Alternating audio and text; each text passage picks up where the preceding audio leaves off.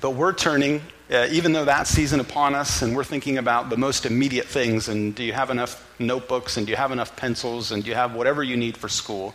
We're trying as a church to take a global perspective of things that are going on all throughout the world, believing that God really does love the world and he cares about everything that's going on and not just any one corner of the planet or any just one detail in our lives, but he is able to focus on all of it. And so we kind of want to lift our eyes in this month in particular and ask, what is God doing, uh, not just here, but everywhere? So we're going to read verses 10 through 20 of Genesis chapter 12 with the focus of what God desires to do throughout the world. It reads Now there was a famine in the land, and so Abram went down to Egypt to sojourn there, for the famine was severe in the land. When he was about to enter Egypt, he said to Sarah, his wife, I know that you're a woman, beautiful in appearance, and when the Egyptians see you, they will say, This is his wife. And then they will kill me, and they will let you live. So say you are my sister, that it may go well with me because of you, and that my life may be spared for your sake. When Abram entered Egypt, the Egyptians saw that the woman was very beautiful, and when the princes of Pharaoh saw her, they praised her to Pharaoh, and the woman was taken into Pharaoh's house. And for her sake, he dealt well with Abram, and he had sheep and oxen, male donkeys and servants, and female donkeys and camels. But the Lord afflicted Pharaoh and his house with great plagues because of Sarah, Abram's wife. So Pharaoh called Abram and said, What is this that you have done to me? Why did you not tell me that she was your wife? Why did you say, She's my sister, so that I took her for my wife? Now then, here is your wife. Take her and go. And Pharaoh gave me orders concerning him, and they sent him away with his wife and all that he had. And that's where we'll conclude for today.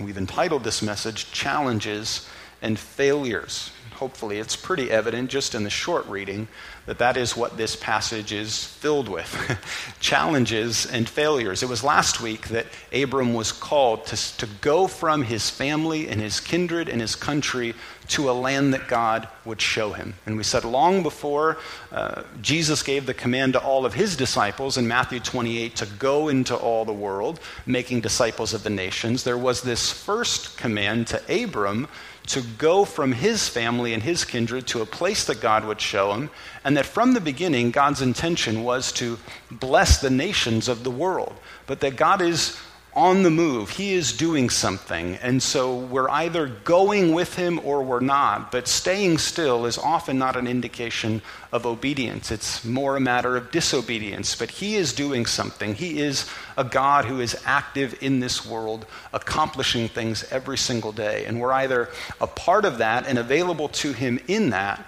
Or we're not. Whatever that means geographically for us, and, and whether we physically move or not. It's just that statement all throughout Scripture that God is on the move. And to obey Him, as Jesus said, is to follow Him, to go where He is going. But He is doing something.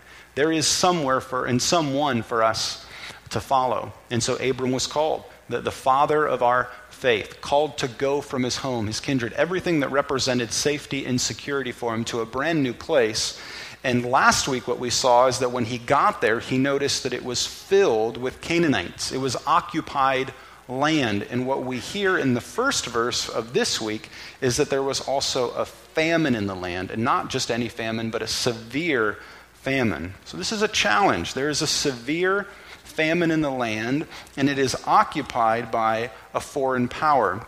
So, one of the first things that would be settling in Abram's mind is that as God has called him to this new venture, he's not calling him away from trouble, but rather into trouble. He is calling him into the challenges, not away from them. He, he's not asking him to relocate because he has some retirement, uh, that, you know, a place for his retirement that he might fit in real well, where he can rest and relax. He is already 75 years old. He'd probably gladly retire at this point, but God is calling him into difficulty, into challenges, into the messiness of the world, and not into a retreat from all of those things. Just like we think of people who are set aside to be paramedics in our city or emergency doctors or firemen, when they get the call to go, they know they're specifically being called because something is wrong. And they are being called to go into the mess. They are being called to go into the trouble, into the danger, not to run from it. I mean, just imagine if you were calling a dispatcher when you were going through an emergency, and that on the other line someone would say, Oh, well, that, that doesn't sound safe. I don't think we're going to send anyone there. Well, wait, wait, a minute. I'm calling you because it's not safe. I'm calling you because you have identified yourself as a man or a woman who would come into these situations. Because when those situations develop and arise, none of us can handle them on our own. And so we need brave men and women who are willing to make sacrifices in order to go into dangerous places, into messy situations, and to do God's work. Abram doesn't know how this is all going to play out, but it, it, doesn't take long before this begins to settle in. Wow, there's a bunch of people here that don't know me, that don't know my God, that aren't just going to give me a high five and say, We're so glad you relocated to our neighborhood. And then there's a severe famine, which is a huge challenge because Abram isn't just moving he and his wife, he's bringing his whole enterprise with him. He, he's a, in the ancient time, a very wealthy business owner, and he has lots of cattle. He has lots of resources. So it's not just that he needs food, but for his, for everyone that is with him, he needs there to be fertile ground. Otherwise, eventually, his wealth will soon disappear. But he looks out at that and he realizes he is going into danger. There are challenges ahead. There is a severe famine. And so what he does is he makes a choice in verse 11 or in verse 10 that he's just going to continue on. He's seen the land, he's seen the challenge, and he's going to move on to Egypt. One of the things that that shows us, though, is that the land he is being called to has strategic significance. It's an important part of real estate. It is a travel route for the largest nations in the world. That if they're going to get from the north of Africa into Europe or into Asia, this is land that they're going to have to go through. So, also, as God is calling him to this place, it is a place where he now has the opportunity to interact with people from all over the world. He's not called to a place that's sort of an island where no one can get access to him. And so, as we just even talked about in the relation to membership, that none of us are called to live sort of the solitary experience of the Christian life. God has designed us for relationship with other people. And as God has called Abram into this, he has specifically chosen him and selected him from all of the people, but he has chosen him and selected him to be a blessing to all the people. So that we don't look at it and say, well, why did you choose Abram and not someone else? We'll never answer that question. We don't know for sure why Abram and not anyone else in the ancient world. But what we do know is that part of choosing Abram was so that through him, all the nations of the earth could be blessed, all the families of the earth could be blessed. And here he is in the land of Canaan, if he stays there, in a place where a lot of people are going to pass through. And so by being there, he can have connections to the north, the east, and the south. And so God wants him there for a reason. But he doesn't stay there. He moves on. He sees the challenges that are there. There is strategic significance to this land, but the next thing we read about is a spectacular failure. Just no other way to put it. It is a spectacular failure on his part. He we don't know how long it took for him to make a decision about whether to stay in Canaan or to move south to Egypt, but he makes the move. And in so doing, part of what he had to conclude was that it wasn't, it wasn't going to be good for him to stay, and now he's going to Egypt, and he comes to another conclusion that his own life is going to be in danger. That if they look at his wife and see her, and they realize that they're husband and wife, that that will put him at risk. So he comes up with an idea that he's going to deceive the Egyptians and say, This isn't my wife, this is in fact my sister. And then the story unfolds that they take him at his word and they think she's not married to anyone. And so the princes say to Pharaoh, Hey, you need to meet this lady. And so she's brought into the house, and Abram gets a lot of advantages because of that, and his life is not taken. But then we read that in verse 17, the Lord afflicted Pharaoh and his house with great plagues because of Sarah, Abram's wife. And we just would pause for a moment and say, why is this story in here? This does not make Abram look good.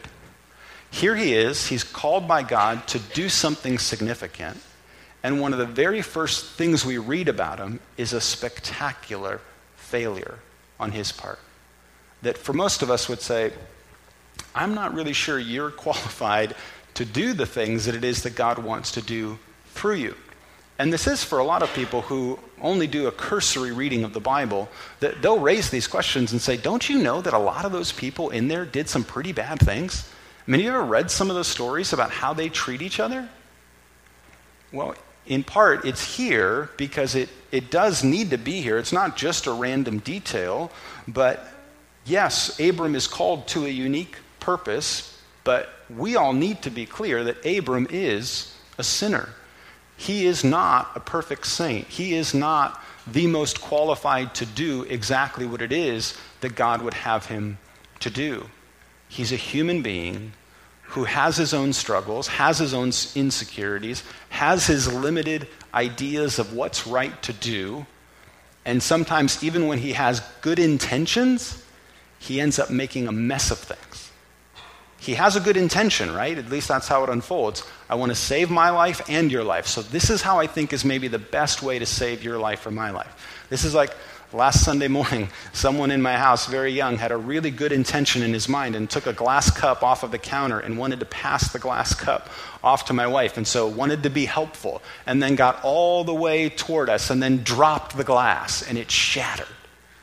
And there we are. I'm still barefoot. Amy's barefoot. Levi's barefoot. And there's just shattered glass everywhere. I mean, he had really good intentions. Like, I, I want to be helpful. I'm, I'm trying to see how big I am now.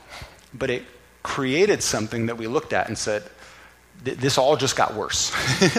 Had you not been trying to be helpful, we'd be better off than if you were trying to be helpful right now.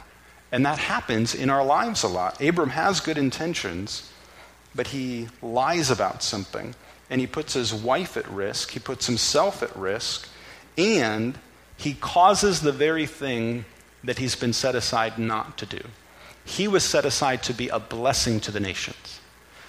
And plagues are specifically inflicted on Pharaoh because of Abram's actions. And so rather than being a blessing to the Egyptians, he's a curse to the Egyptians. Pharaoh says, like, what do you, what did you, why did you, why did you lie to me? Why, why did you bring this kind of sin into my house because of what you did.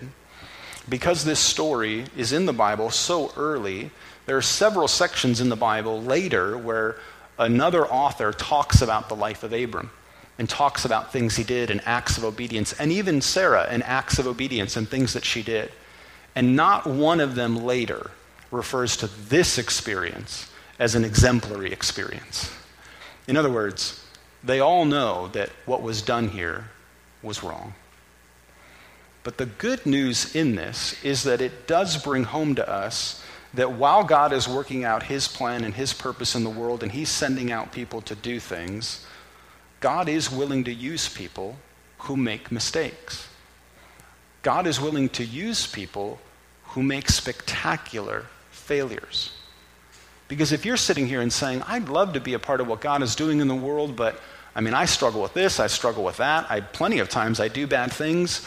Even when I have good intentions, I seem to make some things more complicated. Then you would walk away and say, well, well then God can't use me because he can only use really, really qualified, amazing, and successful people like Abram. Except if you read more than just the first nine verses and you continue down to what we've read, you've realized, wait a minute.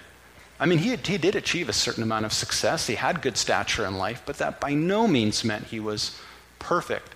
And what it drives home for us is that we don't need to be perfect as well. And that's the quote in the back of your handout that God always uses imperfect people in imperfect situations to accomplish his will.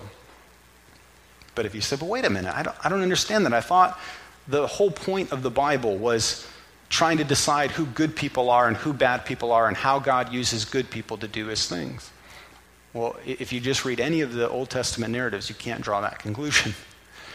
because the, the biblical authors are totally honest about the good and the bad of their ancestors.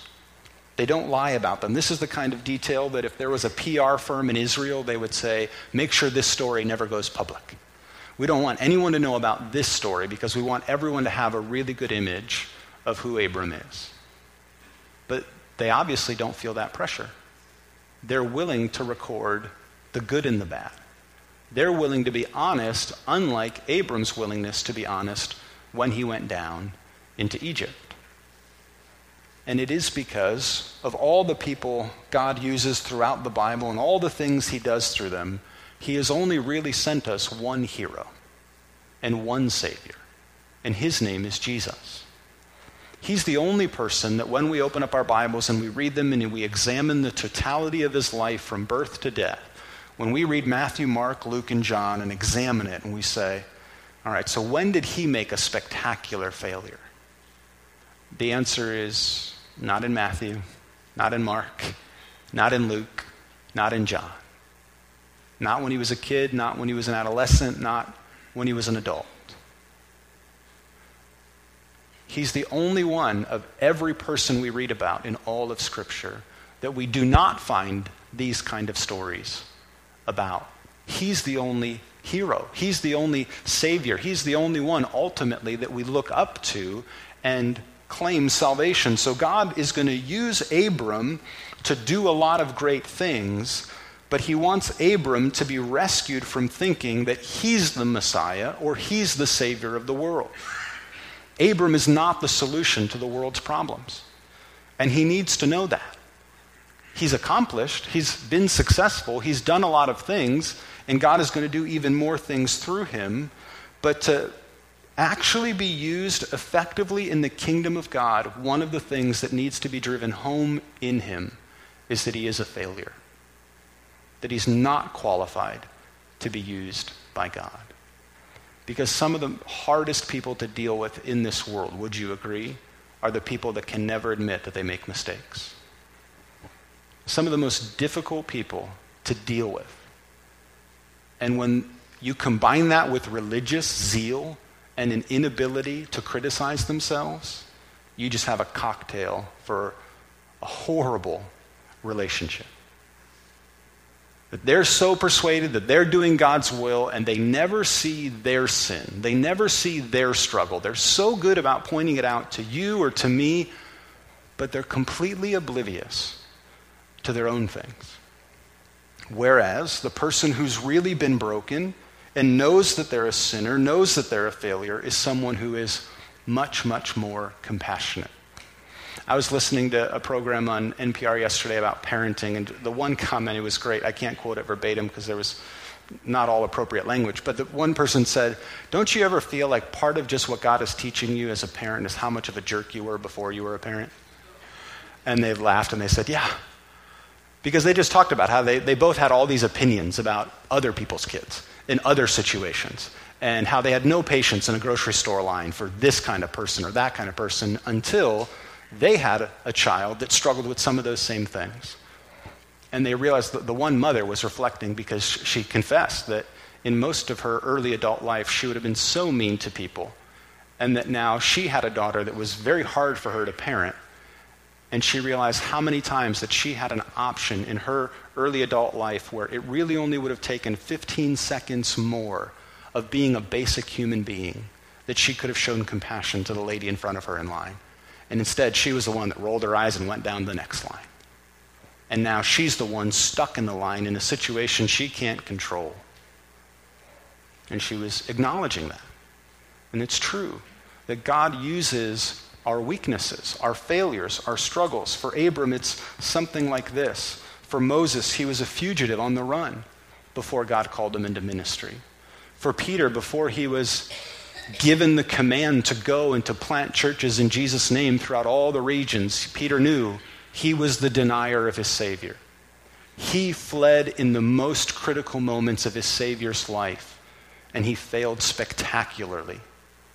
For Paul, the most effective evangelist of the New Testament, he never forgot that he was a persecutor of the church, that he was a failure, that he had no earned credit to do what he was doing.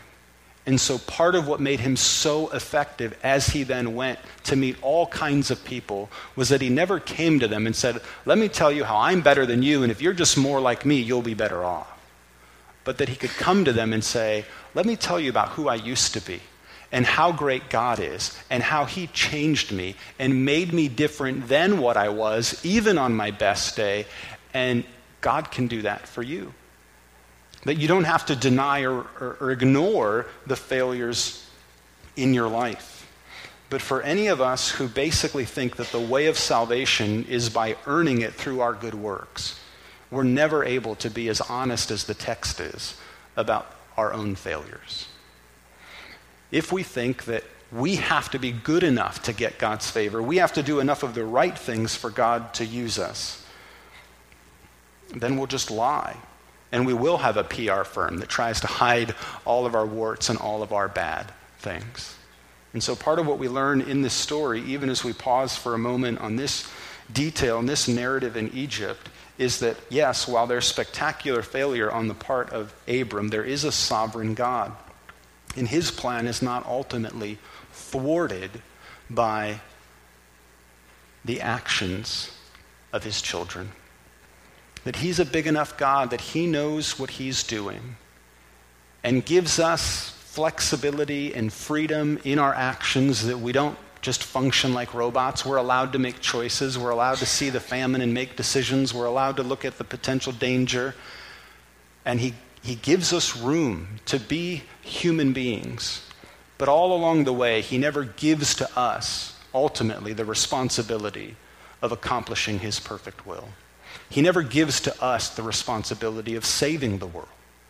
We're always vessels of His, and whether it's a good day or a bad day for us, we're able to point back to Him as the only one that people should actually put their trust in and their confidence in. That He is the one who can work all things together for good. Now, neither Abram nor Moses nor Peter nor Paul ever used their failures to then be an excuse to go on doing the same things. They learn from their mistakes. They grow in maturity. That's part of what the body of believers helps each other to do.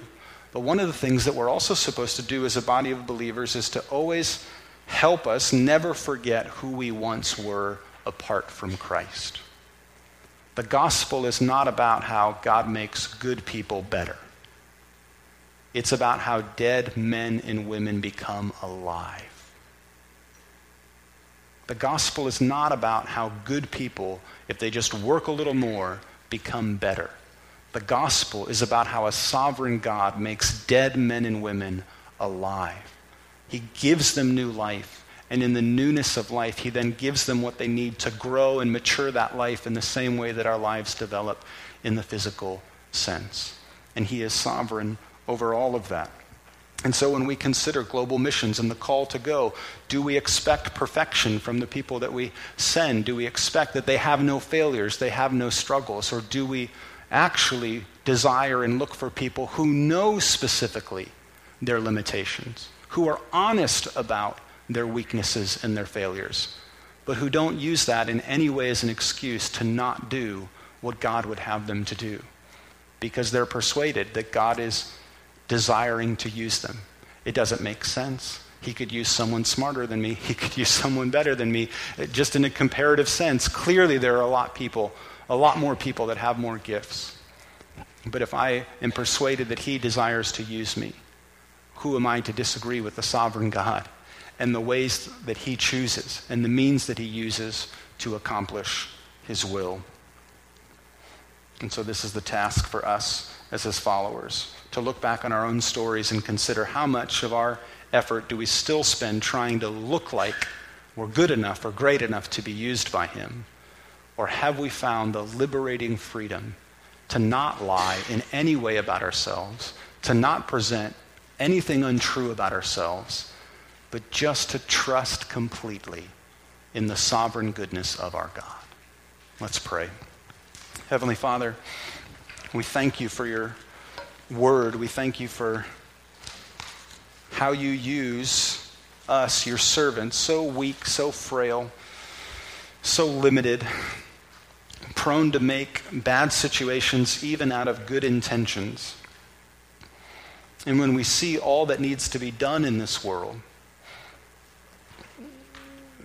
we, we do marvel that you would desire to use us. But we thank you. We thank you that you love us enough to, to not look upon our weaknesses and to look upon our brokenness and our struggles and to just desire to do away with us. But that you are the God who grants new life, who sends your Spirit to give us gifts and abilities to do things that we otherwise cannot do on our own.